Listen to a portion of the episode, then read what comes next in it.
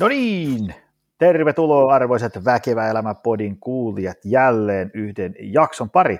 Niin kuin ehkä äänestä kuulet, niin tänään vedetään etänä internetin välityksellä ja äh, en ihan tarkkaan tiedä tälläkään kertaa, että mistä me lopulta päädytään juttelemaan, mutta me ollaan sovittu kattoteemaksi tällainen ihmisten hyvinvointi työelämässä.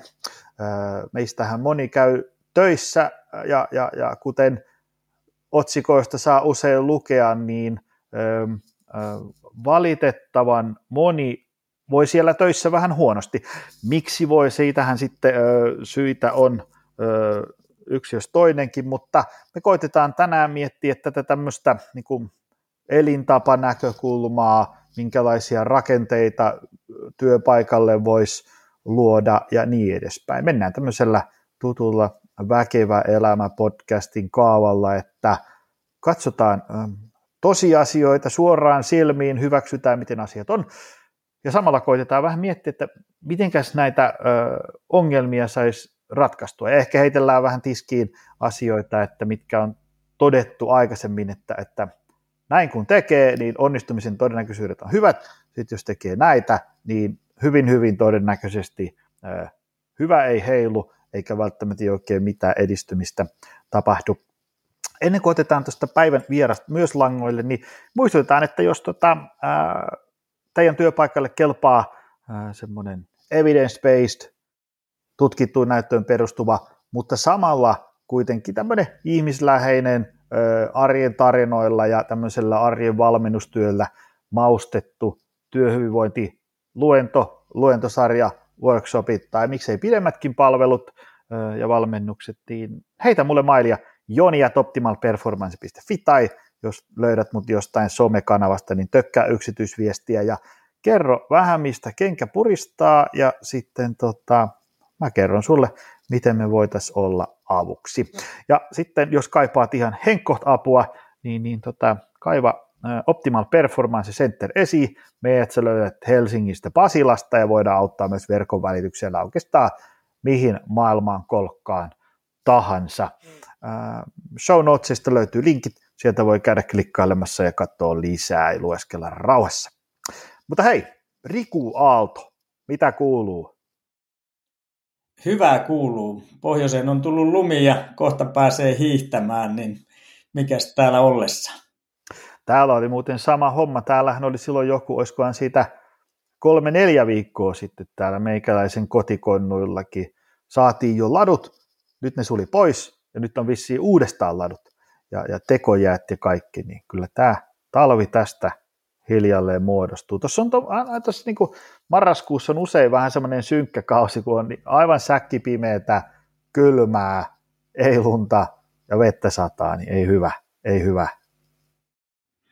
Nimenomaan, nimenomaan. Täällä, täällä tota rupeaa jo valostuu ja kaikin puolin kaamos hellittää, kun maa on valkoisena. Niin hyvä, hyvä meininki.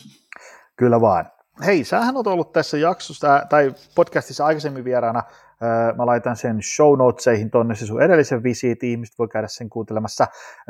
Miksi me tänään jutellaan tässä on se, että sä tuppasit tonne LinkedIniin postauksen ja sitten mä luin sen ja olin, että tästä muuten täytyisi ottaa ää, oma jaksonsa, koska aihe on A, massiivinen, B, tosi tärkeä. Ää, ja, ja, ja tota, mennään tähän meidän suunnittelemaan menuun, mistä me ajateltiin, että me jutellaan vähän ää, tässä niin kuin siitä, että ihmiset ää, voi, jotkut ihmiset voi töissä huonosti, miten ideaalitilanteessa kaikki saadaan, saadaan voimaan hyvin, niin siitähän sitten ei näkökulmat ja työkalut lopu kesken. Mutta se, mikä niin kuin oli hieno homma, on se, että, että on otettu niin kuin hallitusohjelmaakin mukaan, tämmöinen ihmisten liikkuminen ja, ja, ja fyysinen hyvinvointi ja jaksaminen. Mikä siinä on niin kuin se juttu? Se, se, se on niin kuin tärkeää, kun se, se kirjataan sinne, niin sitten yleensä alkaa tapahtua vähän eri tavalla kuin se, että joku kirjoittaa lehteen jonkun kolumnin tai niin edespäin. Vähän niin kuin itsekin, kun, äh, kun käy työyhteisössä valmennassa, niin huomaa sen, että, että onko se niin kuin esimerkiksi vaikka elintapoihin ja, ja, ja kuormituksen ja palautumisen säätely ja ihmisten tämmöiseen hyvinvointiin panostaminen, onko se siellä johdon pöydällä vai onko se siellä johdon niin kuin lipaston alalaatikossa, jota joku ö, epätoivoinen HR-bossi koittaa epätoivoisesti tekohengittää vähän eteenpäin. Niin siinä tavallaan yrityksessäkin tapahtuu aika lailla eri lailla asioita. Mutta mitä se, se hallitusohjelma, mikä siinä oli niin se juttu? No ihan ensiksi hattu päästä Petteri Orpon hallitukselle, että liikunta on oikeasti nostettu siellä pelkästä kuntoilusta ja kehonmuokkauksesta ihan semmoiseksi keskeiseksi tekijäksi.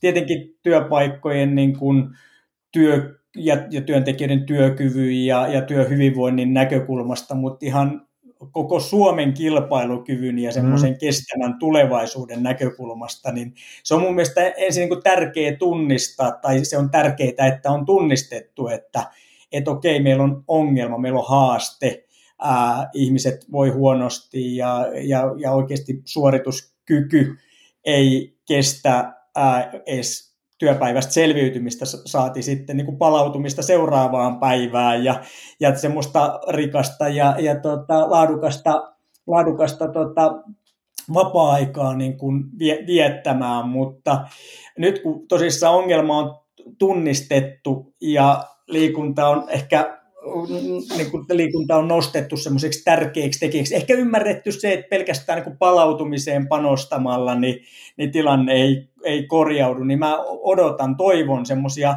ryhtiliikkeitä ja konkreettisia tekoja tietenkin, ää, tietenkin niin kuin, ää, yhteiskuntatasolta, mutta työnantajilta ja työyhteisöltä ja tietenkin loppukädessä vastuu on, on yksilöllä, mutta, mutta toivottavasti semmoisia kannusteita ja konkreet, konkreettisia tekoja rupeaa näkymään. Mä ainakin tunnistan niitä ympärilläni, että kyllä heti oikeastaan, kun toi uusi hallitusohjelma tehtiin näkyväksi, niin jotenkin rupesi kuhisemaan ää, tota, ja, ja, ja rupesi kontaktia tulemaan tännekin suuntaan. Mm, tota, ää, sähän et ole tässä niin kuin hyvinvointialalla ö, aloittanut ihan tuossa viime viikolla, vaan sä oot ollut joku sen, joku sen aikaa mestoilla, niin tota, ö, miten sä tiivistäisit, niin kun, kun sä oot niin kun nähnyt, että miten asiat on ollut tässä, kauan sä oot muuten niin kuin, painanut meneen tällä sektorilla?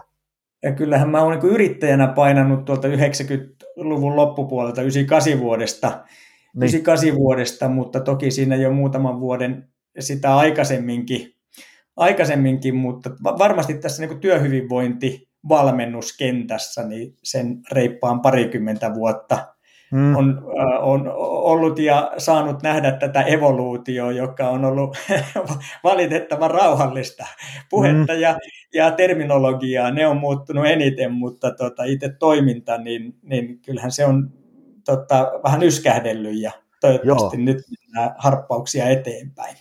Miten sä oot niin kuin nähnyt, että äm, onko asiat mennyt työssä jaksamisen näkökulmasta niin kuin parempaan suuntaan vai, vai huonompaan suuntaan vai, vai, vai, vai tota, mitä tässä usein niin kuin sä näet massiivisia otsikoita, mutta mikä on sun tämmöinen näkökulma? Onko meillä tämmöistä niin polarisaatio, että ne, jotka voi hyvin, niin ne voi nykyään superhyvin ja ne, jotka huonosti, niin superhuonosti vai mitä?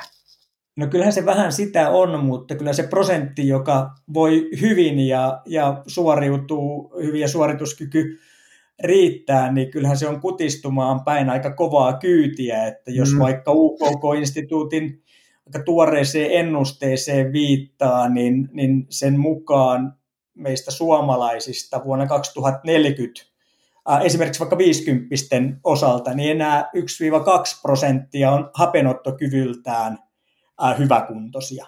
Ja 98-99 prosenttia ei ole, eli käytännössä pari prosenttia viisikymppisistä kykenee jonkinlaisiin fyysisiin työtehtäviin ja muut ei kykene. Ja vanhemmissa ikäluokissa se prosentuaalinen hyväkuntoisten osuus on vielä pienempi. Mutta mikä on kaikista huolestuttavinta, niin siellä nuoremmissa ikäluokissa 20-30, niin siellä se ää, niin kun hyväkuntoisuuden heikkenemä, siis siellä se kunto romahtaa kaikista nopeimmin, vaikka siellä pitäisi olla elämänsä kunnossa.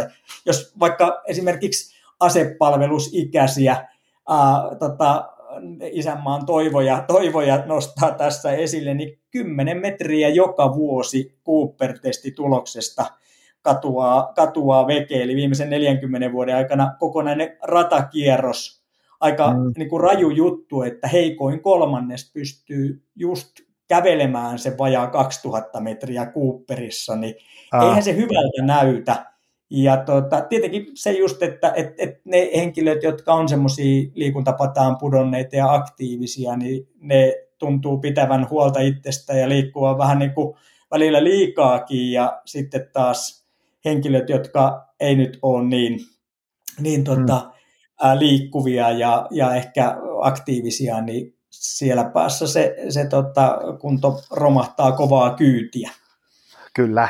Äh, mitäs muuten tämmöinen mä itse, ähm, kun käyn luennoimassa, niin mä aina mietin sitä terminologiaa, mitä käyttää, koska helpostihan tulee heiteltyä tiskiin sellaisia ähm, ammattijargonia, tai jos mä niin tavallaan työhyvinvointiluennolla saatan puhua vaikka suorituskyvystä, tai niin kuin sä mm. äsken puhuit tuossa niin kuin hapenottokyvystä ja tämmöistä, mm. niin mm. joku niin kuin tavallinen kansalainen saattaa kuunnella, että no hei, mitä väliä suorituskyvyllä ja hapenottokyvyllä, että mä koodaan, tai tai mm. mä, mä istun asiakaspalvelutiskissä ja juttelen ihmiset, että en mä tee tuollaisilla asioilla mitään, mutta mitäs mm. sä vastaisit tämmöiseen kysymykseen, että onko tämmöiset, niin kuin, tietysti niin kuin mä aina sanon omillakin luennoilla, että kun mä puhun suorituskyvystä, niin mä en puhu siitä, että kuinka lujaa, että pystyykö sä vetämään maratonin alle kolmeen tuntiin, en siitä, vaan siitä mm. ikään kuin, että sä, sun suorituskyky riittää vastaamaan siihen sun arjen haasteisiin tai siihen, että mitä sun arki vaatii ja niin edespäin. Mitä sun ajatuksia Joo. tähän?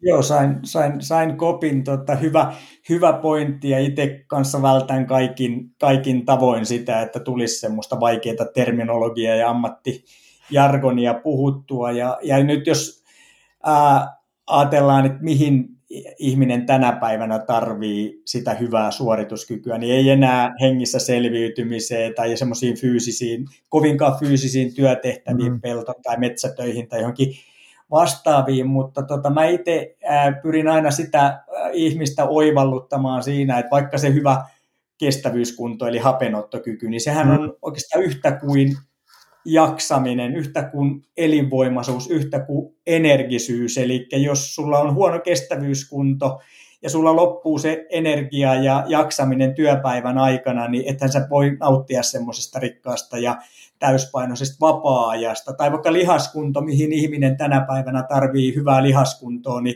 ei enää niin semmoisiin fyysisiin tota, ponnistuksiin, yksittäisiin ponnistuksiin tai semmoiseen tota, työhön, jossa pitäisi oikeasti ponnistella niin kuin lihastyövoimalla kovinkaan paljon, mutta vaikka niin kuin ryhdin ylläpitäminen ja ää, se, että sulla on lihas tasapaino kondiksessa, niin se tietenkin auttaa sua ää, tota, niin kuin, ää, välttämään erilaisia tukia liikuntaelinvaivoja, niitä kolotuksia, jomotuksia, rasitusvaivoja, loukkaantumisia, tämän tyyppisiä, tämän tyyppisiä asioita. Ja tietenkin se jo motivoi aika paljon, että kun tietää, että, että jos mä harrastan säännöllisesti lihaskuntoharjoittelua, niin okei, ää, mä tutkimusten mukaan sel, selviydyn itsenäisenä kotioloissa siis laitostumatta 10-20 vuotta pidempään kuin henkilö, joka ei harrasta säännöllisesti lihaskuntoharjoittelua. Eli, mm-hmm. eli jään myötä se lihaskunnon merkitys vielä kasvaa ihan pelkästään niin kuin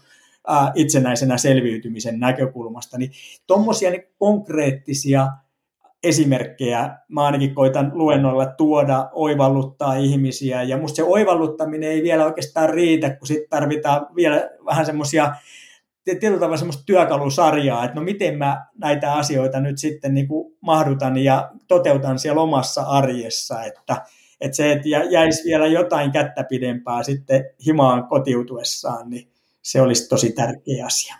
Joo, otetaan kohta sitä kättä pidempää, koska se tosi paljon kiinnostaa itseäkin, mutta otetaan tähän väliin tämmöinen, että mikä sun mielestä niin haastaa meidän hyvinvointia kautta työssä jaksamista tänä päivänä?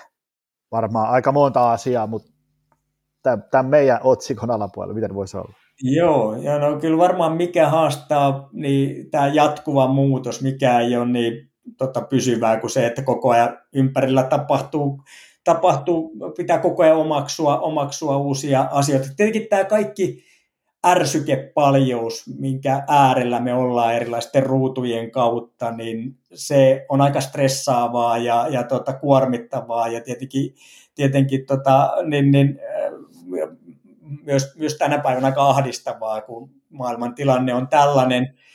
Sitten yksi asia, mikä ihan vastikään oikeastaan on noussut semmoiseksi aika isoksi haasteeksi on koronan myötä, on tämä etätöihin siirtyminen, joka tutkitusti vie meiltä askelia sieltä 7 ja 14 tota, väliseltä ajalta varsinkin, mm-hmm. varsinkin, eli niiltä päivän parhailta tunneilta, semmoinen 1000 3000kin askelta, askelta niin saattaa sieltä hävitä, hävitä sieltä tota, meidän, meidän päivästä. Ja tota, meidän arkihan on muuttunut niin kuin kauhean istumispainotteiseksi. Me istutaan jopa 9-12 tuntia, puolet vuorokaudesta. Mm. Tarkoittaa sitä, että, että 10 prosenttia meidän arjesta on enää jollain tavalla aktiivista aikaa ja yksi prosentti kuormittavaa, kuten esimerkiksi kuntoliikuntaa. Siis mm. päinvastoin, kun tuon heittää, niin 90 prosenttia me istutaan ja maataan. Ja eihän mm. meidän kroppa ole siihen tarkoitettu. Sehän aiheuttaa erilaisia aineenvaihdunnallisia ja tuki- ja liikuntailin ongelmia. Joka toisella työikäisellä on tänä päivänä joku tuommoinen elintapasairaus tai kohonnut riski tai tuki- ja liikuntaelin vaiva, niin tota, onhan se onhan se aika, aika hurja juttu, aika, aika raju, raju juttu, mutta ehkä eniten mua huolestuttaa kuitenkin se, että, että jos työikäisistä joka toinen on niin kuin vähän niin kuin riskiryhmään kuuluva, mm. niin et, et, tuolla lapsissa ja nuorissa, että et, kun siellä nämä elintapasairaudet kehittyy jopa puolet nopeammin, jos ne aikuisilla kehittyy 30 vuodessa, niin lapsilla ja nuorilla 10-15 vuodessa. Ja jos to, tosissaan semmoisia ihan yksittäisiä pointteja, niin jos viidesluokkalaisista 16 prosenttia pojista ei pääse kunnolla kyykkyyn tai ainakaan sieltä ylös, ja kahdeksan, kahdeksasluokkalaisista neljännes pojista ei pysty istumaan lattialla täysistunnassa, kun takaketju kiristää ja keskivartalohallinta on niin heikko, niin kyllä tämmöisiä niin kuin, uh, huonokuntoisuuden rapistumismuutoksia, niin, niin tota, valitettavan nuorella iällä jo, jo tota, äh, kohdataan. Mm. kohdataan, mutta äh, ehkä, ehkä kaikista eniten mua huolestuttaa se, että musta tuntuu, että me ollaan menetetty semmoisia ihan peruselämänhallintataitoja tässä viimeisten vuosien aikana.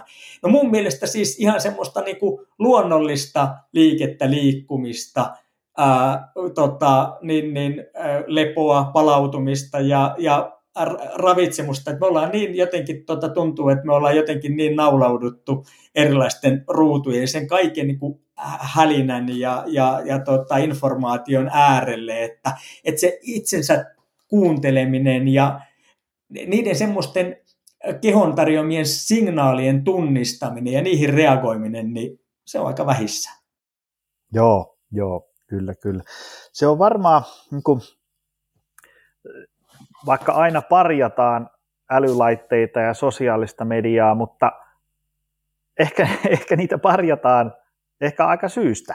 Siis sillä tavalla, että niin kuin, jotenkin ne on niin kuin rakennettu niin, että ne niin kuin imasee itsensä sinne sisuksiin. Ja sitten kun siihen päälle lyödään vielä se, että niin kuin työtehtävät imasee vaikka tähän tietokoneen näytölle, kun on pakko tehdä töitä sähköpostilla ja kaiken maailman CRMillä ja, ja, ja muulla työkaluilla, niin, niin tota, onhan se kyllä semmoinen niin hankala kombo.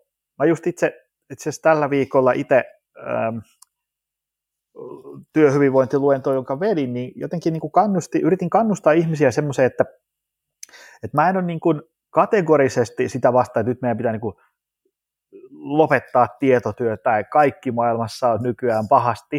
Että kyllä edelleen niin kuin saa tehdä tietotyötä ja, ja, ja niin kuin istuskella ja, ja elää niin kuin about sillä kuin haluaa, mutta olisi tosi tärkeää olla vähän niin kuin valot päällä, että miltä se oma arki ja hyvinvointi näyttää, koska niin kuin nykyään tosiaan niin kuin vaikka ihan se, että, että jos me vaikka pidetään palaveri, niin siinä on tämmöinen aika kulttuurillinen konteksti, että kun me saavutaan palaveriin, niin kaikki istuu alas kuuntelemaan.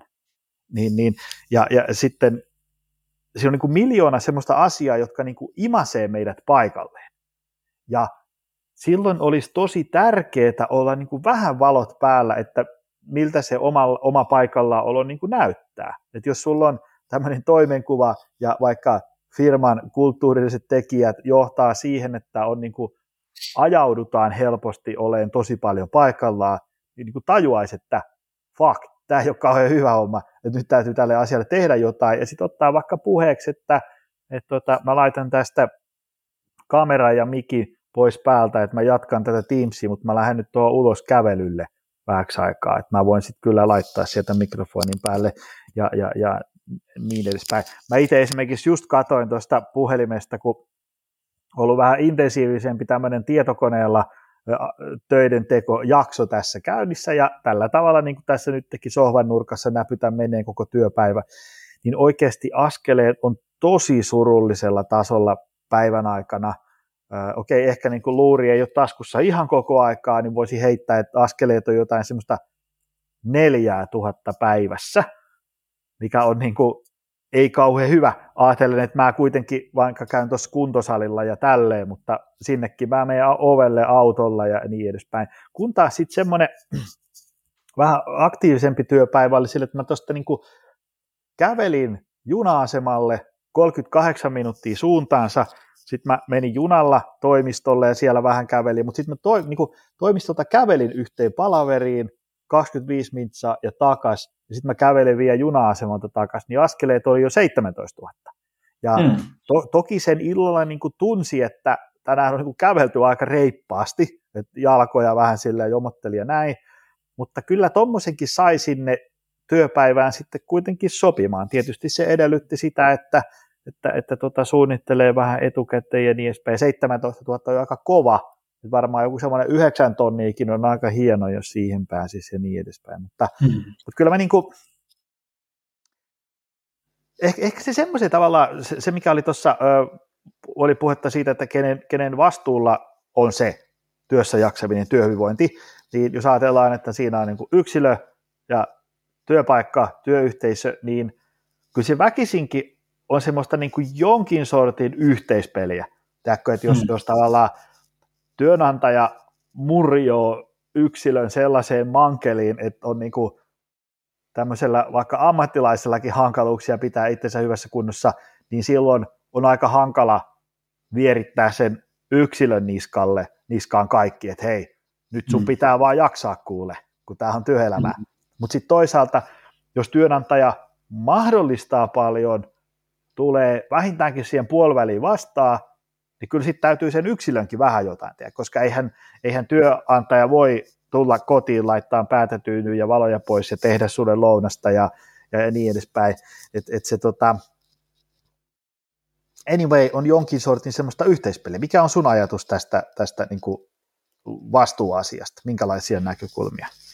No nimenomaan tota se, tota se on ja tota sen pitäisi olla yhteiskunta yhteiskuntatasolla niin tietenkin lainsäädäntö ja tämmöiset verotukselliset kevennykset, helpotukset ja, ja se, että, että okei, että, että kun tämä nykyyhteiskunta on rakennettu niin istumiseen kannustavaksi, mm. melkein pakottavaksi, niin että sit kuitenkin pyrittäisiin myös jollain tavalla miettimään sitä, että miten ihmiset, ihmiset saataisiin liikkumaan liikkeelle paremmin, paremmin, kun taas sitten työnantajan niin kun, äh, roolina on nimenomaan tukea miettiä mm. niitä, mm. niitä keinoja. Ja, ja sä mainitsit tuon kulttuurin, niin sitähän se nimenomaan tota, äh, edellyttää, että et, et siellä työ, työpaikalla niin kyettäisiin sitä kulttuuria muuttaa semmoiseksi niin kuin liikunta- ja tota, hyvinvointimyönteisemmäksi. Se, että, että, tota, että siihen kannustetaan, että pidetään noita kävelypalavereita tai välillä seisten, seisten tota, palavereita ja että, että okei, sieltä työpaikalta löytyy vaikka ne tota, peseytymismahikset tota, työ, matkapyöräilijöille ja muuta. Ne on semmoisia hyviä, hyviä tukitoimia. Tietenkin se työyhteisön rooli on kannustaa ja tsempata ja luoda semmoinen myönteinen fi, fiilis, fiilis noille hyvinvoinnin teoille ja yksilön vastuulle sitten kuitenkin, niin kuin sanoit, niin jää se osallistuminen ja aktivoi, aktivoituminen ja semmoinen, semmoinen tota, myönteinen suhtautuminen niihin, niihin panostuksiin, mitä nyt sitten tota, aikaisemmat tahot kykenee tota, tarjoamaan, että, että yhteispeliä peliä nimenomaan. Mm. Tota, äh, tuossa aikaisemmin puhuttiin siitä äh, työkalupakista, eli, eli että, että mitä niin kuin, äh, kun jos ajatellaan, että, että meiksi käy jossain työyhteisössä, heiluttelee käsiä hyvinvointikonsulenttina 90 minuuttia vaikka palautumisesta, niin sitten tosiaan, niin kuin tuossa ennen lähetystäkin puhuttiin, niin jos sen jälkeen ei ole mitään, niin eihän se tavallaan se, ne, ne opit kauheasti sen, sen, sen jälkeen, kun perävalot häipyy horisonttiin, niin kauheasti välttämättä tapahdu. Ja, ja siis sillä tavalla, niin kuin, että, että jos ajatellaan, että vaikka niin kuin sata ihmistä kuuntelee, niin sitten siellä todennäköisesti kymmenen jo hyväkuntoista saa vahvistusta teoilleen, että kyllä, nämä on tärkeitä juttuja, nyökyttelee, sitten kymmenen on silleen, että ei voisi vähempää kiinnostaa, ja sitten se 80 on silleen, että hmm, ehkä mä voisin, että tässä olikin aika hyviä juttuja, mutta sitten tavallaan kun se luento on ohi, niin sitten ikään kuin mitään ei tapahdu, kun se vaan niin kuin unohtuu sinne. Et se, se, koska niin kuin, niin kuin me tiedetään, miten homo sapiens nisäkäs käyttäytyy, niin, niin mehän pyritään ikään kuin jatkamaan sillä uralla, millä me ollaan jatkettu viimeiset viisi vuotta. Vaikka se olisikin vähän turmiollista meidän terveydelle, mutta se tuntuu meille helpolta ja jouhevalta ja luontevalta ja näin, niin sitten semmoisen yksittäisen töräytyksen, mitä käy työyhteisössä vetämässä, niin okei, nehän voi olla niin semmoinen herättelijä, tämmöinen niin tykypäivän ohjelmanumero ja semmoinen niin ihan mukava tämmöinen pikku irtiotto arkeen, että ei ole niin pelkkää sitä Teams-jäkitystä ja niin edespäin, mutta sitten jos me halutaan niin muuttaa asioita, niin ainakin mun mielikuva on, että siihen vaaditaan kyllä vähän jotain järeempää. Mitä ajatuksia? Just näin, just näin. Tota, kyllähän sen hyvinvointi toiminnan pitää olla semmoista suunnitelmallista, strategista toimintaa, että se ei ole sitä pirskahtelua, mitä se usein on silloin, kun ollaan innostuneita ja, ja muuta, tai pahimmoilleen sitä niin kuin semmoista pientä panikointia ja paikkailua, että hei nyt me ei olla järjestetty mitään hyvinvointitempauksia ja mm. virkistyspäiviä, että järjestetään nyt tuommoinen tiimipäivä, tiimipäivä tässä, niin ne yksittäiset tuommoiset tapahtumaluonteiset teot, niin parhaimmillaan ne voi jotain innostaa ja aktivoida, mutta äkkiäpä se unohtuu. Mun mielestä niin oleellista olisi nimenomaan, että se toiminta on strategi- strategista ja suunnitelmallista ja, ja tota, ää, sä mainitsit tuossa, että, että okei ongelmana on se, että kun sen konsultin tai valmentajan perävalot katuu, niin häviää se osaaminen. Ja toi on mun mielestä se nimenomaan se keskeinen haaste, että, että mun mielestä noilla työhyvinvointihankkeilla pitäisi ennen kaikkea pyrkiä lisäämään sitä yrityksen hyvinvointiosaamispääomaa. Siis sitä, että siellä yrityksessä ymmärrettäisiin ja, ja, ja kyettäisiin oikeasti niin kuin soveltamaan ja, ja, ja kehittämään sitä toimintaa ja saamaan sitä kulttuuria muutettua ja saamaan niitä semmoisia hyvinvoinnin tekoja jalkautettua sinne arkeen. Mä usein puhun Vaasaan koulutuksen puolesta.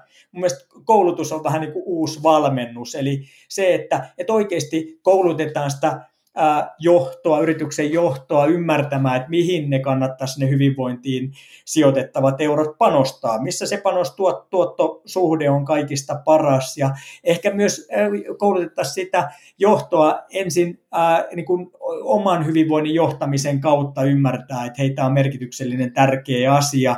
Ja sitten tietenkin henkilöstölle henkilöstölle sen, sen perään niin lähdettäisiin tuottaa niitä, ennen kaikkea niitä oman hyvinvoinnin hallintaan, johtamiseen niin kuin tähtääviä, tähtääviä palveluita, palveluita, koska kyllähän se menee niin, että jos ihminen ei tiedä eikä ymmärrä, ei osaa soveltaa ja ei ole niin kuin kykyjä muuttaa niitä rutiineja paremmiksi, niin eihän mm. mitään hyvää tapahdu pidemmällä aikajänteellä. Ja tota, ää, mä itse näkisin, että et, et nimenomaan se niin kuin yrityksen johdon konsultointi ja kouluttaminen on tosi tärkeä juttu, mutta sinne yrityksen sisälle esimerkiksi olisi fiksu kouluttaa tämmöisiä hyvinvointivalmentajia tai koordinaattoreita, vähän tämmöisiä niin kuin vertaisohjaajia, ja mm. heille tuottaa niitä työkaluja ja heille tuottaa niitä, niitä sisältöjä ja, ja tota, niitä, niitä semmoisia helposti tarjoiltavia, tarjoiltavia palveluita, mitä voitaisiin sitten toteuttaa myös sen jälkeen, kun se konsultti tai valmentaja häippäsi. Mm-hmm. niin Mitä tota... se on nimenomaan siitä, että, että yrityksille pitäisi pystyä pystyä tota sitä, sitä hyvinvointiosaamispääomaa kasvattamaan, eikä yritys ei voi pelkästään ulkostaa sitä hyvinvointia jollekin toiselle taholle. Juuri näin. Tota, mitä nämä olisi niin kuin ihan konkreettisesti? Jos ajatellaan se, että niin kuin, sä käyt jossain messuamassa tai, tai mä käyn ja sitten sen yrityksen osaaminen ja tämmöinen niin kuin hyvinvointiin panostava kulttuuri muuttuu, niin mitä siellä sitten niin kuin tehdään eri tavalla? Mitä, tehdään semmoisissa yrityksissä, joissa ihmiset voi hyvin, niin mitä siellä tehdään eri tavalla? No tota, jos mä ensin vähän koitan avata sitä, että mitkä on mun mielestä ollut semmoisia niin onnistuneen hyvinvointihankkeen mm. ää, niin kuin aineksia tai edellytyksiä, niin niin yksi mun mielestä semmoinen ihan keskeinen asia on se, että, että, että johto sitoutuu ja, ja lähtee mukaan ja tietyllä tavalla jopa näyttää vähän mallia, mallia äh, tota, on, on sitoutuneesti mukana siinä hankkeessa. Se on musta ihan keskeinen juttu, koska mm. eihän siellä muuten henkilöstökään koe sitä tärkeäksi ja tarpeelliseksi, tarpeelliseksi, että lähtee messiin. Toinen ihan keskeinen tekijä on viestintä se, mm. että, että siitä hankkeista ja niistä ää, toiminnoista viestitään fiksusti. Jos huonon esimerkin kerron, niin mä olin kerran menossa pitää yhteen ää, yritykseen tämmöistä hyvinvointivalmennusta.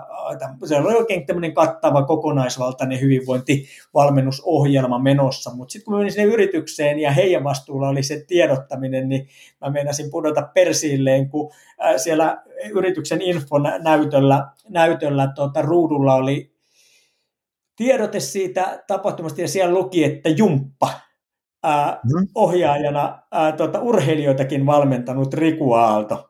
Mä mietin, että ei nyt saakeli, että nyt meni niin kuin pahasti pieleen, että kysehän ei suinkaan Jumpasta, vaan on valmennuksesta, joka varmaan laski sitä rimaa aika paljonkin osallistua. Ja sitten se ehkä se urheilijoiden valmennuksen mainitseminen, niin vielä ehkä pelotti niitä semmoisia ei niin aktiiveja osallistumaan, mutta se tiedottaminen on mun mielestä hirveän tärkeä tärkeä asia. Ja tota, ää, jos ajattelee, että mitkä mun mielestä on semmoisia ihan oleellisia juttuja siinä onnistumisen, onnistumisen näkökulmasta, niin yksittäinen luento, niin sehän voi nimenomaan innostaa ja oivalluttaa, mutta se ei tarjoa vielä kättä pidempää ja semmoisia työkaluja, niin mä ainakin yritän aina muotoilla noin hyvinvointipalvelut, vaikka olisi jostain pienestä yksittäisestä asiasta kyse, niin jollain tavalla semmoisiksi valmentaviksi ja valmennuksellisiksi. Eli, eli luentokin, niin jos sen petaakin sillä tavalla valmennukseksi, että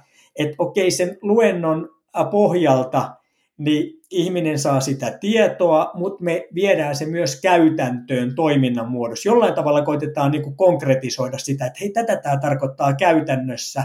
Ja ihminen saa sen luennon pohjalta sitten vaikka jonnekin, tota, no, no, no, saa sen pohjalta niin ohjeet, ohjelmat, neuvot siihen, että hei, että miten mun kannattaisi nyt tätä sitten jatkaa tätä touhua tästä eteenpäin. Eli ne toiminnalliset harjoitteet ja tämän tyyppiset, niin niistä saisi sitten vielä kättä pidempää ää, oma arjen tueksi, niin siinä oli jo niin kuin luennosta paketoitu vähän tämmöistä niin kuin kestävämpään muutokseen tähtäävää, vähän valmennuksellisempaa settiä, jos sait kopin, mitä tarkoittaa. Meillä oli Joo. joskus semmoinen, meillä oli joskus semmoinen tuota haaste, että, että me saatiin toimeksi anto, että piti pitää porukalle, aika isollekin porukalle tämmöinen luento ja siihen liittyvä sitten tämmöinen tämmöinen tota, vähän taukoliikuntahenkinen harjoitus ja ohjeet, ohjelmat piti toimittaa, mutta se pidettiin jossain messukeskuksessa tai jossain vastaavassa. Ihmisiä oli, oli satoja ja he käveli hotellilta sinne, jolloin heillä ei ollut mahis mitään niin kuin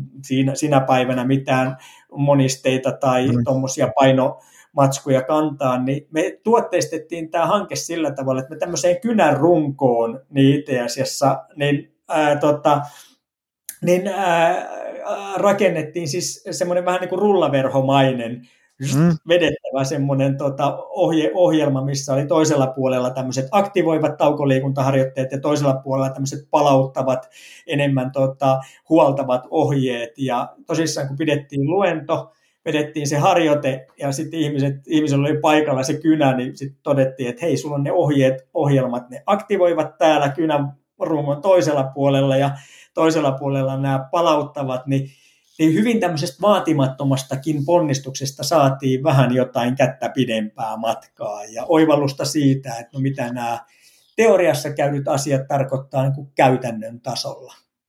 Joo, joo. Mä itse, mulla tuli just mieleen semmoisia, kun on äh, aika moneen yritykseen päässyt vetämään semmoisen yhden tämmöisen inspiraatioluennon sijaan esimerkiksi vaikka neljästä kuuteen semmoista luentoa, äh, vaikka esimerkiksi niin kuin kuukauden välein.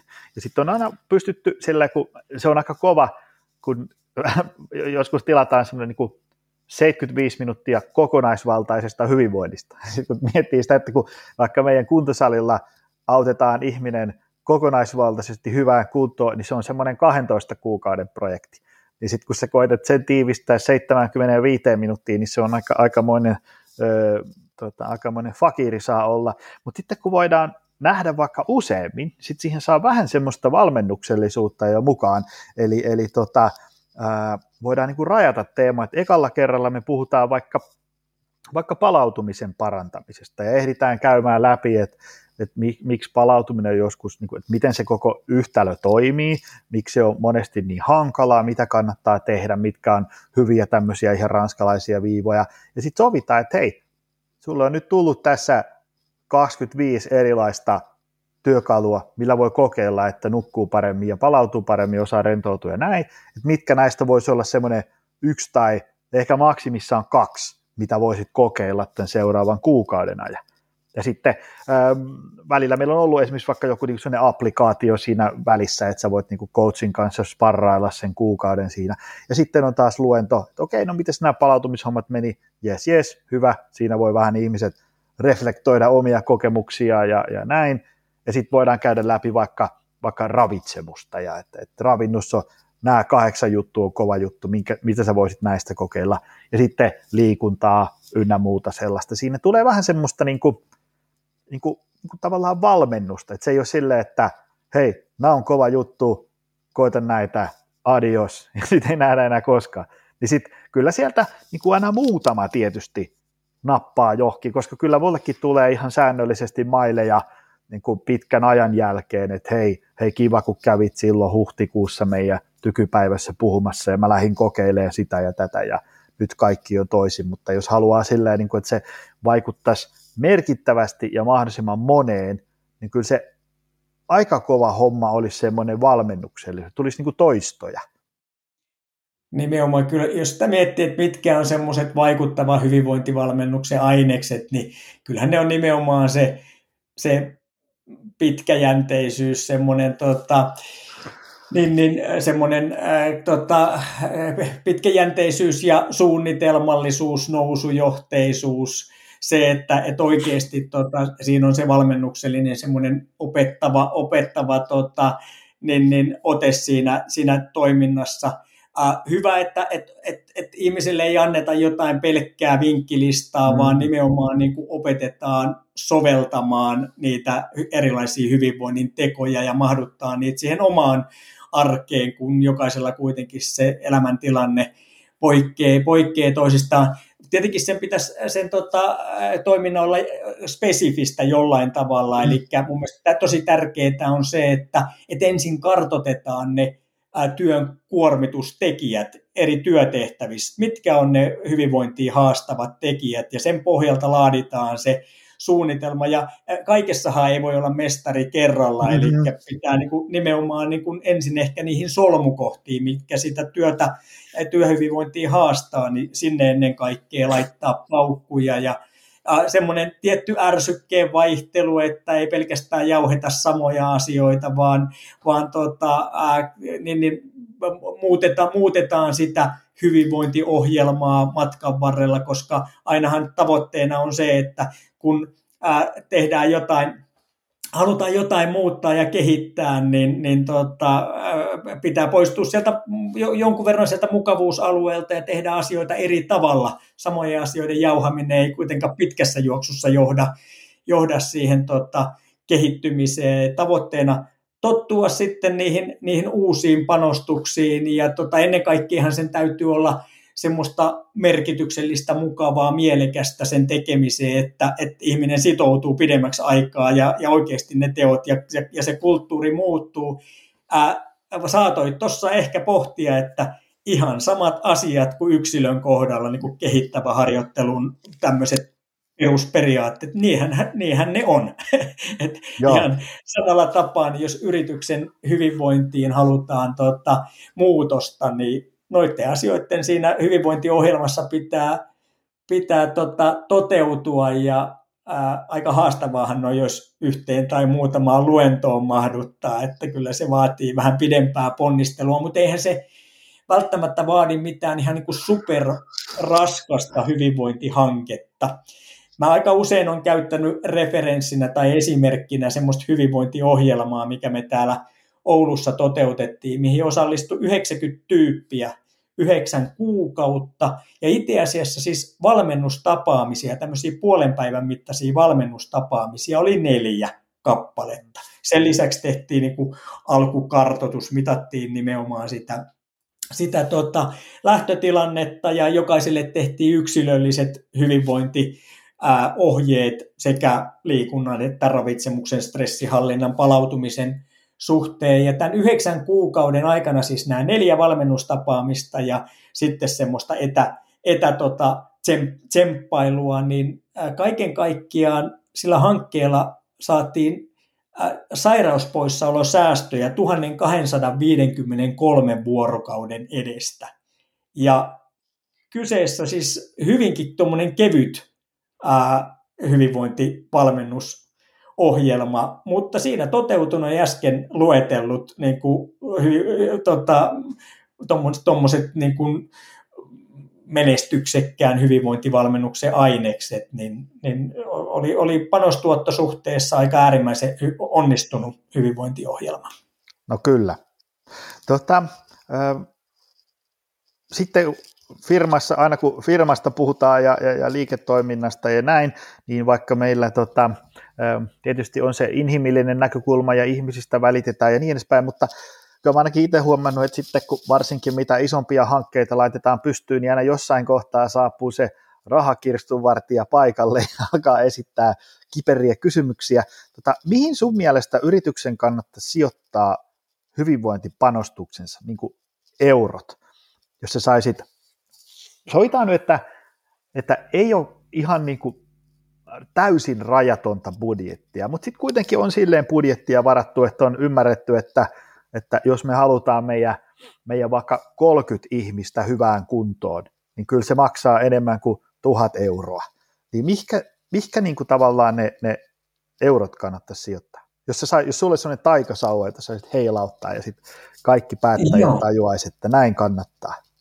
Toi on, toi on hitsin hyvä kysymys, kun yleensähän ne sijoitetaan heti saman tien johonkin toimintaan. Ehkä ymmärtämättä sitä, että missä nyt ollaan, mikä maksaa, mikä on niin pielessä ja mihin ne kannattaisi sijoittaa. Eli kyllä mä niin ensisijaisesti niin kuin, ää, pistäisin niitä paukkuja nimenomaan siihen ymmärryksen lisäämiseen ja ehkä semmoiseen niin kuin, hyvinvointistrategian ää, tota, hahmottelemiseen ja sen hyvinvointisuunnitelman ää, tota, ää, hahmottelemiseen. Sitten tietenkin olisi hirveän fiksua arvioida jollain tavalla ne eri työtehtävien kuormitustekijät, että mikä, mikä meitä oikeasti haastaa ja kuormittaa, mikä on, mikä on pielessä, jotta voitaisiin sitten niin kuin täsmällisesti niin suunnata ne toimenpiteet siihen, että okei, nämä kuormitustekijät nyt sitten vähenee ja, jengin hyvinvointi, hyvinvointi lisääntyy. Mutta niin kuin mä oon tuossa paljon paatoksellisesti puhunut, niin mun mielestä hirveän tärkeää olisi sitten se toiminta ää, niin, ää, toteuttaa niin, että, että ihmisten se hyvinvointiosaaminen lisääntyy. Eli ei vaan liikuteta ihmisiä tai anneta jotain vinkkilistoja tai, tai tota, niin, niin ohjata ihmisiä, vaan, vaan valmennetaan, pyritään lisäämään ihmisten ymmärrystä ja, ja tota, niin, niin, ää, tota, osaamista, osaamista, sitä oman hyvinvoinnin osaamista, niin jollain tämmöisellä tota, koulutuksellisella tai valmennuksellisella ää, projektilla. Niin siinä on mun mielestä ne tota, semmoiset asiat, mihin mä laittaisin, laittaisin fyrkkaa. Ei pelkästään tota, hyvinvointi päiviä tai virkistyspäiviä tai taukojumppia tai hyvinvointisovellusta tai jotain tämän tyyppistä, vaan ne voi olla niitä hyviä työkaluja, vaan ensin pitää tosissaan niin kuin, tota, ymmärtää se, että et okei, että et, et, et, miten tämä kuvio toteutetaan niin, että saadaan mahdollisimman paljon hyötyjä, pitää tunnistaa ne ne kuormittuneisuustekijät, rakentaa jonkunasteinen suunnitelma siihen, että, että okei, että saadaan täsmällisesti vaikutettua niihin. Ja sitten ne hyvinvointitapahtumat ja tempaukset, niin ne voi sisällöltään olla sellaisia, että niillä on oikeasti vaikuttavuutta.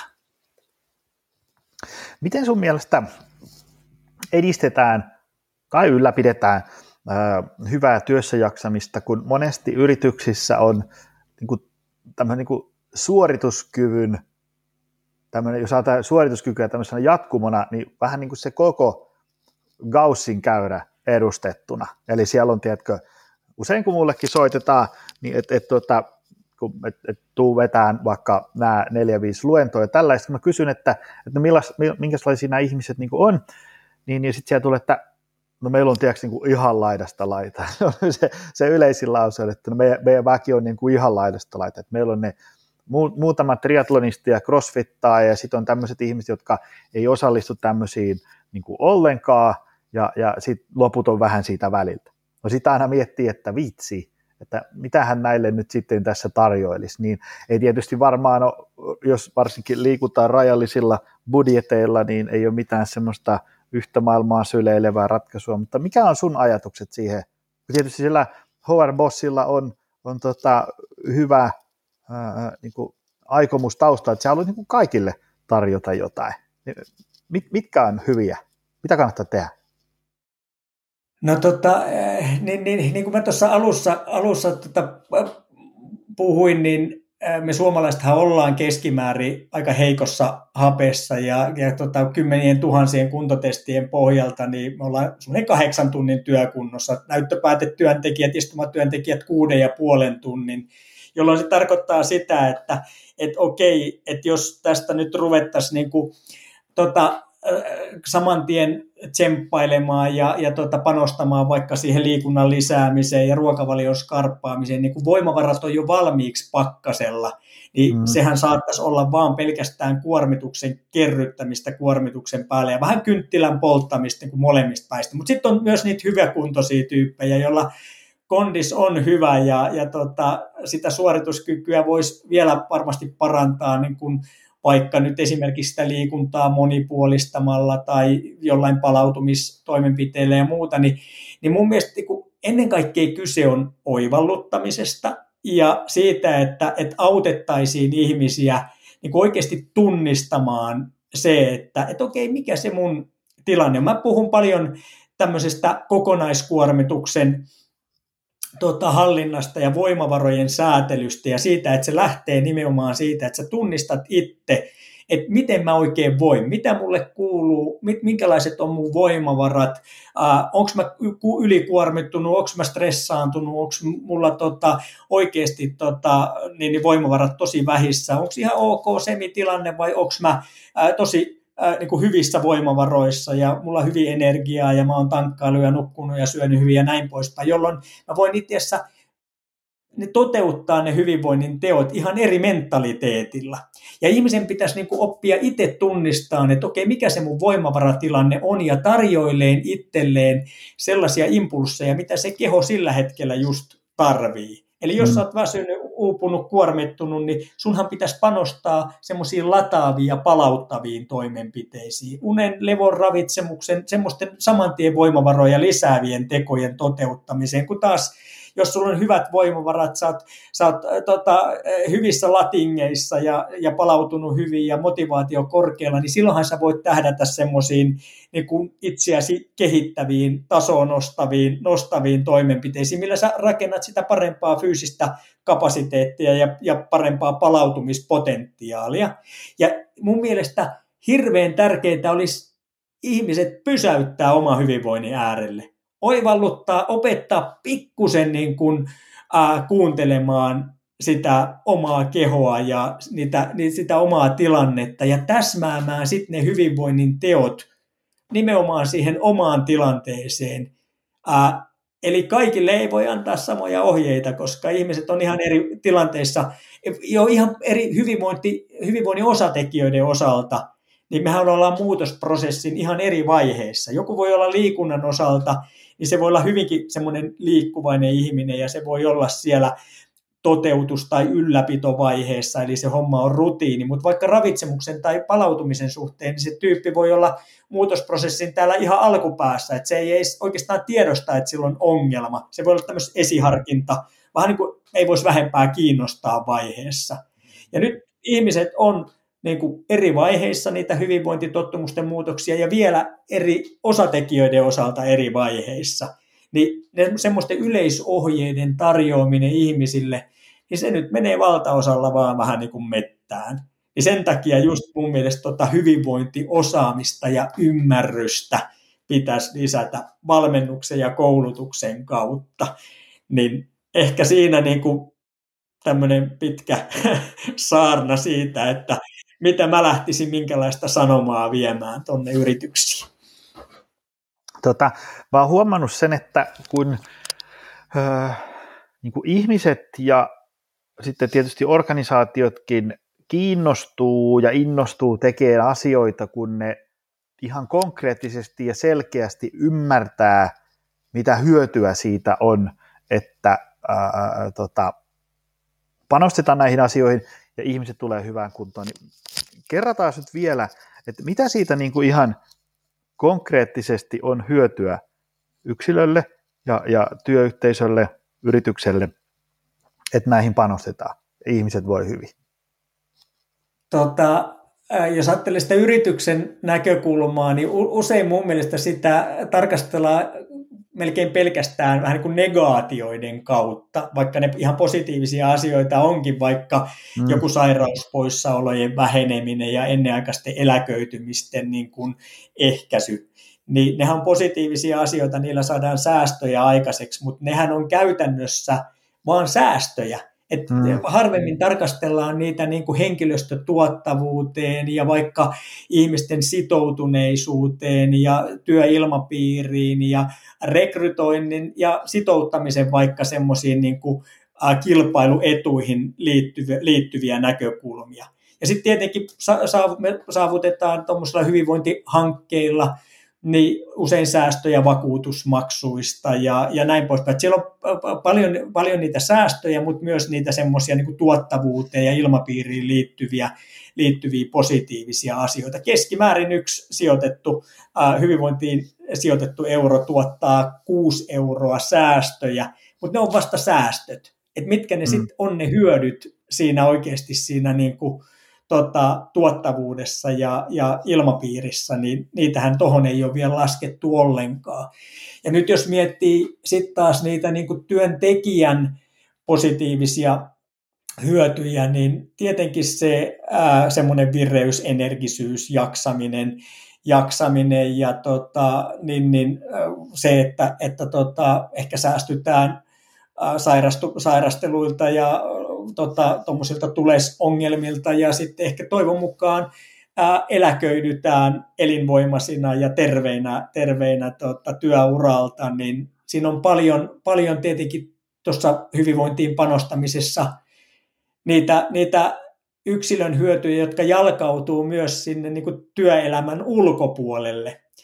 Ja äh, useinhan tuossa onkin meillä niin kuin työhyvinvoinnin tuottajilla, niin tota, on vain niin kaksi peliä, että yrityksille kommunikoidaan ja, ja, ja sen yrityksen johdon kanssa keskustellaan niistä nimenomaan niistä euroista ja säästöistä ja tuottavuustekijöistä, kun taas sitten henkilöstön kanssa, kun meitä puhumaan työhyvinvoinnista luennolla, niin kaikkihan tota, ää, saman tien tulee semmoinen suojamuuri ja hyvä, mm. ettei siellä rupea tota, perä, peräovi käymään, että, että kun henkilöstö aina ajattelee, että ai, meistäkö nyt vielä imetään enemmän tehoja irti, kun meidän hyvinvointiin ja, ja suorituskykyyn panostetaan. Että, että, tota, että siellä on oikeastaan niin kuin kaksi, kaksi peliä menossa, menossa aina, mutta yhteinen maali. Se, että mm. ihmiset vois paremmin, olisi, olisi toimeliaampia ja tuottavampia töissä, mutta sitten voisi myös paremmin siellä vapaa-ajalla ja, ja tota, jaksaisi nauttia siitä täyspainoisesta, rikkaasta työelämän ulkopuolisestakin elämästä, niin ne on varmasti myös työnantajien tota, niin, niin, tavoitteena. Joo, kyllä se, mä just tuossa ähm, parinkin semmoisen äh, pienemmän, tai mitä nyt niitä on, 20, 25 tyyppiä talossa, semmoisen koodausfirman kanssa, ihmiset tekee tietotyötä, ja, ja tota, niiden toimarin kanssa juttelin, niin kyllä ne ainakin sanoi, että, että kun kilpailutekijöistä on kova, niin, niin sitten tota, se, että on erilaisia hyvinvointipalveluita, niin on yksi semmoinen kilpailutekijä. että kun tyypillä on vaikka kaksi, kolme firmaa, mistä valita, niin sitten sulla on tietysti siellä niin tosi paljon painaa, että on niin mielenkiintoiset työtehtävät ja liksa ja näin, mutta sitten tavallaan, että on semmoinen niin tosi kattava menu siellä, että jos sä haluat pitää itsestäsi hyvää huolta, niin meillä on tässä nämä yhteistyökumppanit ja näitä saa käyttää ja niin edespäin, niin se on semmoinen yksi, yksi muuttuja siinä paletissa. Ja tota, ennen kuin me lopetetaan, mä haluaisin kysyä kuitenkin yhden tämmöisen tosi tärkeän kysymyksen. Tuossa vaihdettiin viestejä ennen kuin tota, pistettiin rekkinappi pohjaan, niin oli tämmöinen, että, että tavallaan liikunta- ja terveysalan ammattilaisten täytyy hallita – aikaisempaa paremmin ja, ja eri riskiryhmiä sekä tämä niin kuin motivaation valmentaminen, niin, niin mitä, mitä on motivaation valmentaminen ja, ja miten sitä tehdään? Koska mä oon, mä oon tästä niin kuin tosi paljon samaa mieltä, koska ähm, on se sitten niin meidän salilla, PT-projektit tai pienryhmän treenit tai se, että kun käy työyhteisössä valmentaa, niin se, että saisi ihmisen motivoitumaan tekemään asioita. Sehän on se hyvin usein se vaikein homma. Se, se että mä oikoluen kalvoilta niin kuin oikeasti ihan kuranttia ranskalaisia viivoja, että kun näitä teet, niin asiat lähtee todennäköisesti parempaan suuntaan. Sehän ei ole se hankala homma, vaan se, että kun me sitten nähdään kuukauden päästä, että no hei, miten nämä, nämä, nämä ravitsemustyökalut meni, no ai vitsi, tiedätkö, kun mä unohdin heti siinä kahden päivän jälkeen ja en ole ehtinyt mitään tekemään ja vähän motivaatiokin tässä niin kuin rapisee, kun on niin paljon kaikkea muutakin. Niin mitä motivaatio valmentaminen, mitä, mitä se on ja, ja miten sitä tehdään?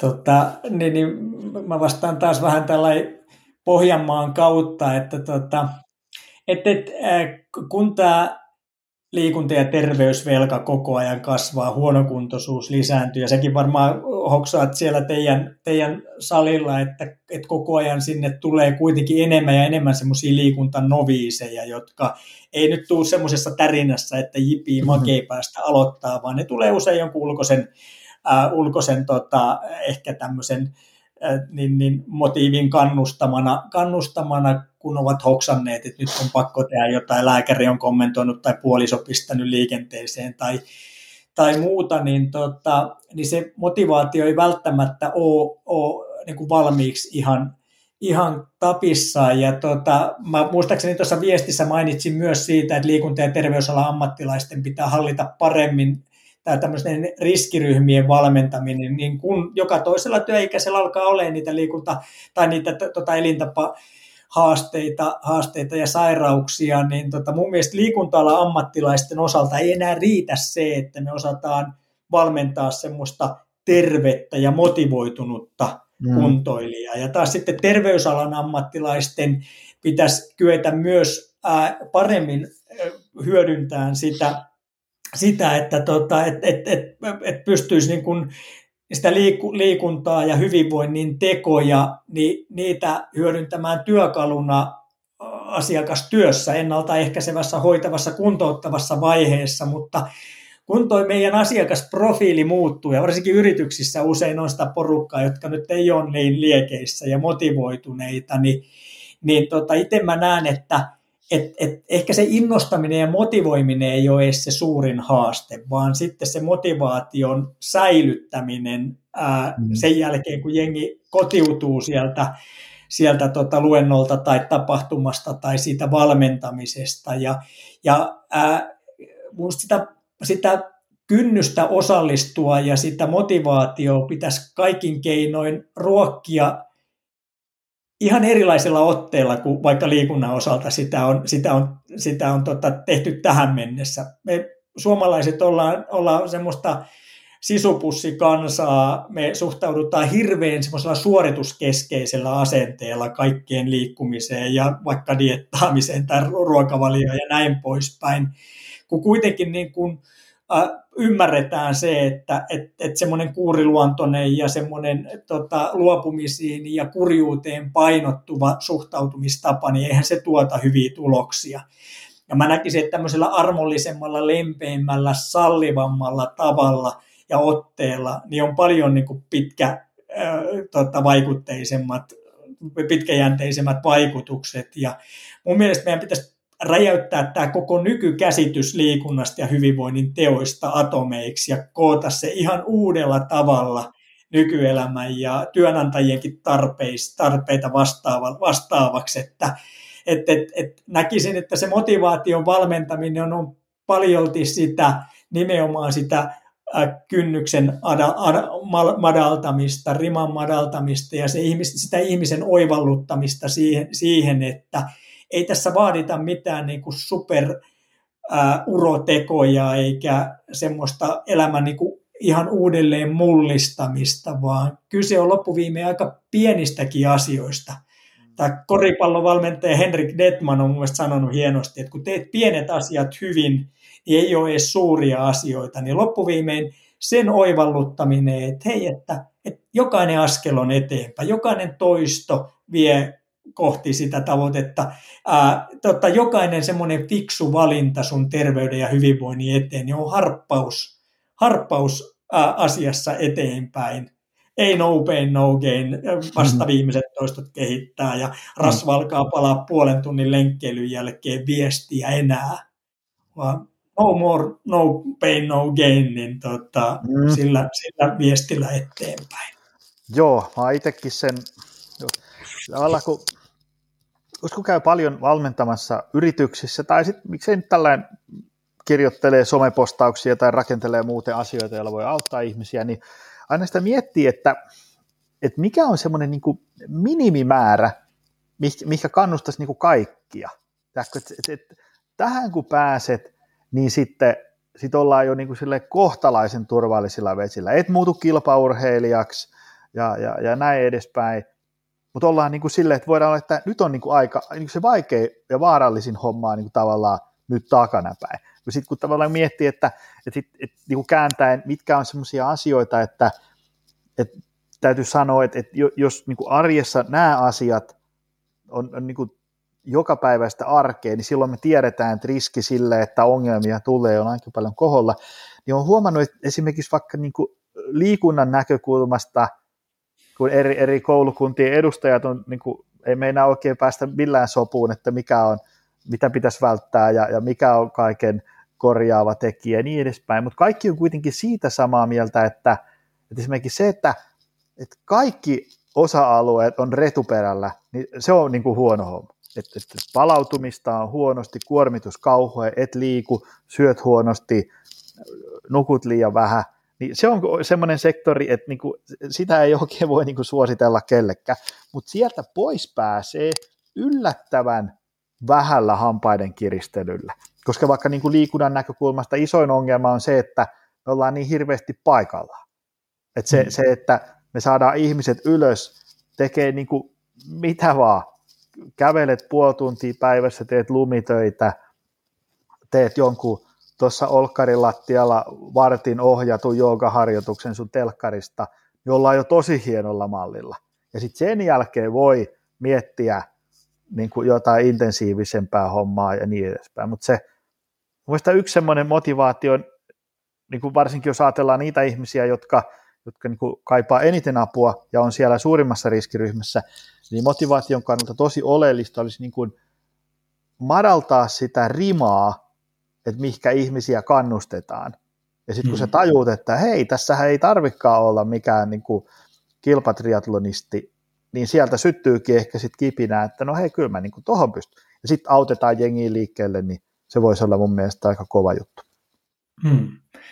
Nimenomaan ehkä sen, sen niin kuin ymmärtäminen ja tiedostaminen, että et ei ole ää, niin kuin, ää, semmoista liian pientä tekoa oman hyvinvoinnin hmm. eteen. Että, tuota, että jos vaikka ottaa esimerkiksi sen, että sä tauotat sun istumista niin, että sä käyt kerran puolessa tunnissa seisomaan ja jatkat taas duunin tekoa, niin jos se jo riittää blokkaamaan kaikki istumisen aiheuttamat aineenvaihdunnalliset ja tuki- ja liikuntaelin niin kuin ongelmat, hmm. niin ää, voiko olla niin kuin liian vaatimatonta hyvinvointiponnistusta, jos tuolla on jo noin isot vaikutukset.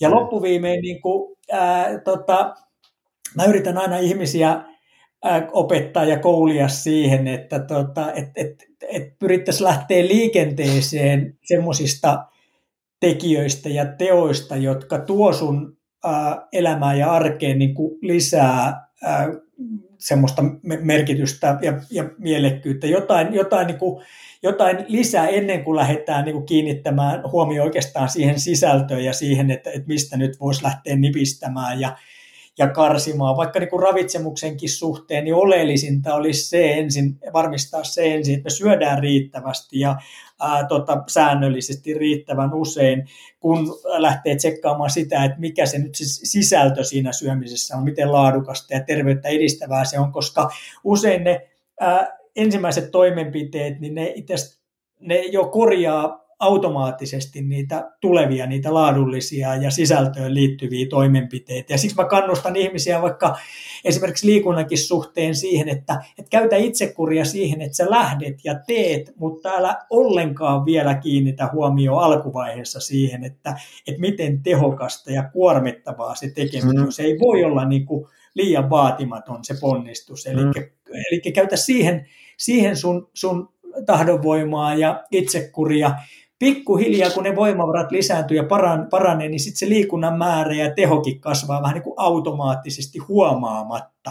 Mutta se on jännä juttu, että kun kysyy ihmisiltä, semmoisilta onnistujilta, että, että no mikä se sun tietyllä tavalla niin kuin salaisuus oli, että miksi sä onnistuit vaikka tässä ravitsemusmuutoksessa ja painon pudottamisessa niin ne onnistujat aina sanoivat, että en mä oikeastaan edes tiedä, että, että no pikkusen mä nyt lisäsin niitä kasviksia ja hedelmiä ja näin poispäin, ja, ja tota, niin, niin pyrin syömään säännöllisesti ja muuta, mutta en mä oikeastaan edes hoksa, että kaikki sujuu hirveän helposti. Mm. Sitten tässä kun kysyy semmoiselta henkilöltä, joka ei onnistunut, että no mikäs nyt meni pieleen, niin sitten sieltä tulee vähän semmoista selittelyä, että no en mä kyllä tajua, että kun mä liikuinkin paljon enemmän kuin sä ohjeistit ja sitten söin vaan sitä pupuruokaa, vaihdoin ihan vaan pelkästään tota,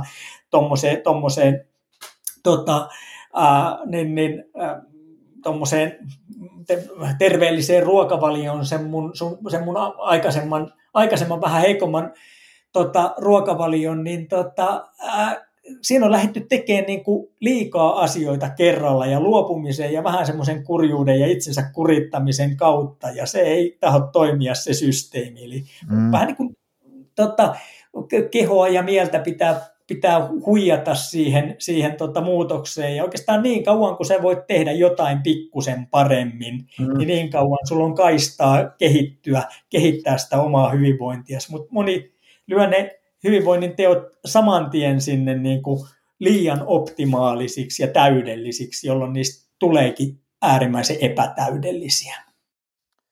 Se on just näin. Tähän onkin hyvä päättää. Mä uskon, että tota, ähm, ehkä siinä jos ajatellaan tämmöisiä työhyvinvointiprojekteja, niin, niin, niin tota, ei se sitten niin lopulta varmaan sen ihmeellisempää vaadi kuin että että niin kuin jututtaa niitä ihmisiä, jotka siellä on töissä, että okei, mitkä on niin kuin tässä niin kuin työssä jaksamisessa, työhyvinvoinnissa sellaisia asioita, jotta, tota, jotka niin kuin hiertää, mitä sä toivoisit täällä erilaiseksi. Ehkä monella voi olla silleen, että jos ei ole kauhean tämmöinen niin kuin elintapa orientoitunut ihminen, niin saattaa ehkä pää lyödä vähän tyhjää, että no mä oon niin kuin väsynyt ja puhki, mutta mä en oikein tiedä, mitä tässä pitäisi tehdä, kun on niin paljon kaikkea, niin sitten semmoiseen niin kuin tarjota jotain semmoista niin kuin työhyvinvoinnin menua. Että tämmöisiä olisi, että mikäs näistä kuulostaisi, millä voisi lähteä eteenpäin ja niin edespäin. Tota, tota, tota, mistä, ö, mistä ihmiset löytää sut? Onko sulla jotain verkkosivuja, firmoja, somekanavia ja muuta? Joo, tietenkin tota, löytää helpoimmin tuolta impulssi.fi sivujen kautta ja, ja tota, somekanavien kautta. Eli tota, Mitä somekanavia sä käytät? No mä käytän linkkaria, linkkaria ja tota, henkilö, henkilökohtaisesti sieltä löytää, löytää hyvin ja tota, tietenkin tuolta impulssi.fi kotisivuilta ja blogista löytää, löytää sitten tota, sitä, niitä meikäläisen ajatuksia ja aivotuksia, aivotuksia lisää, niin tota, ainakin niiden kanavien kautta. Yes, mä laitan ne tonne uh, show notesihin, ihmiset voi sieltä käydä klikkaamassa. Blogi on mainio, menkää ihmiset lukemaan sitä. Tota, hei Riku, kiitos tästä. Tämä oli kiitos. mainio istunto. Ja, ja tota, ei muuta kuin kaikkea hyvää sinne. Ja Samoin sinne. Kaikkea hyvää myös sulle arvoisa kuulija. Kiitos, että jaksoit tänne shown loppuun saakka ja me koitetaan taas ensi viikolla pukata uutta jaksoa pihalle. Se on moi!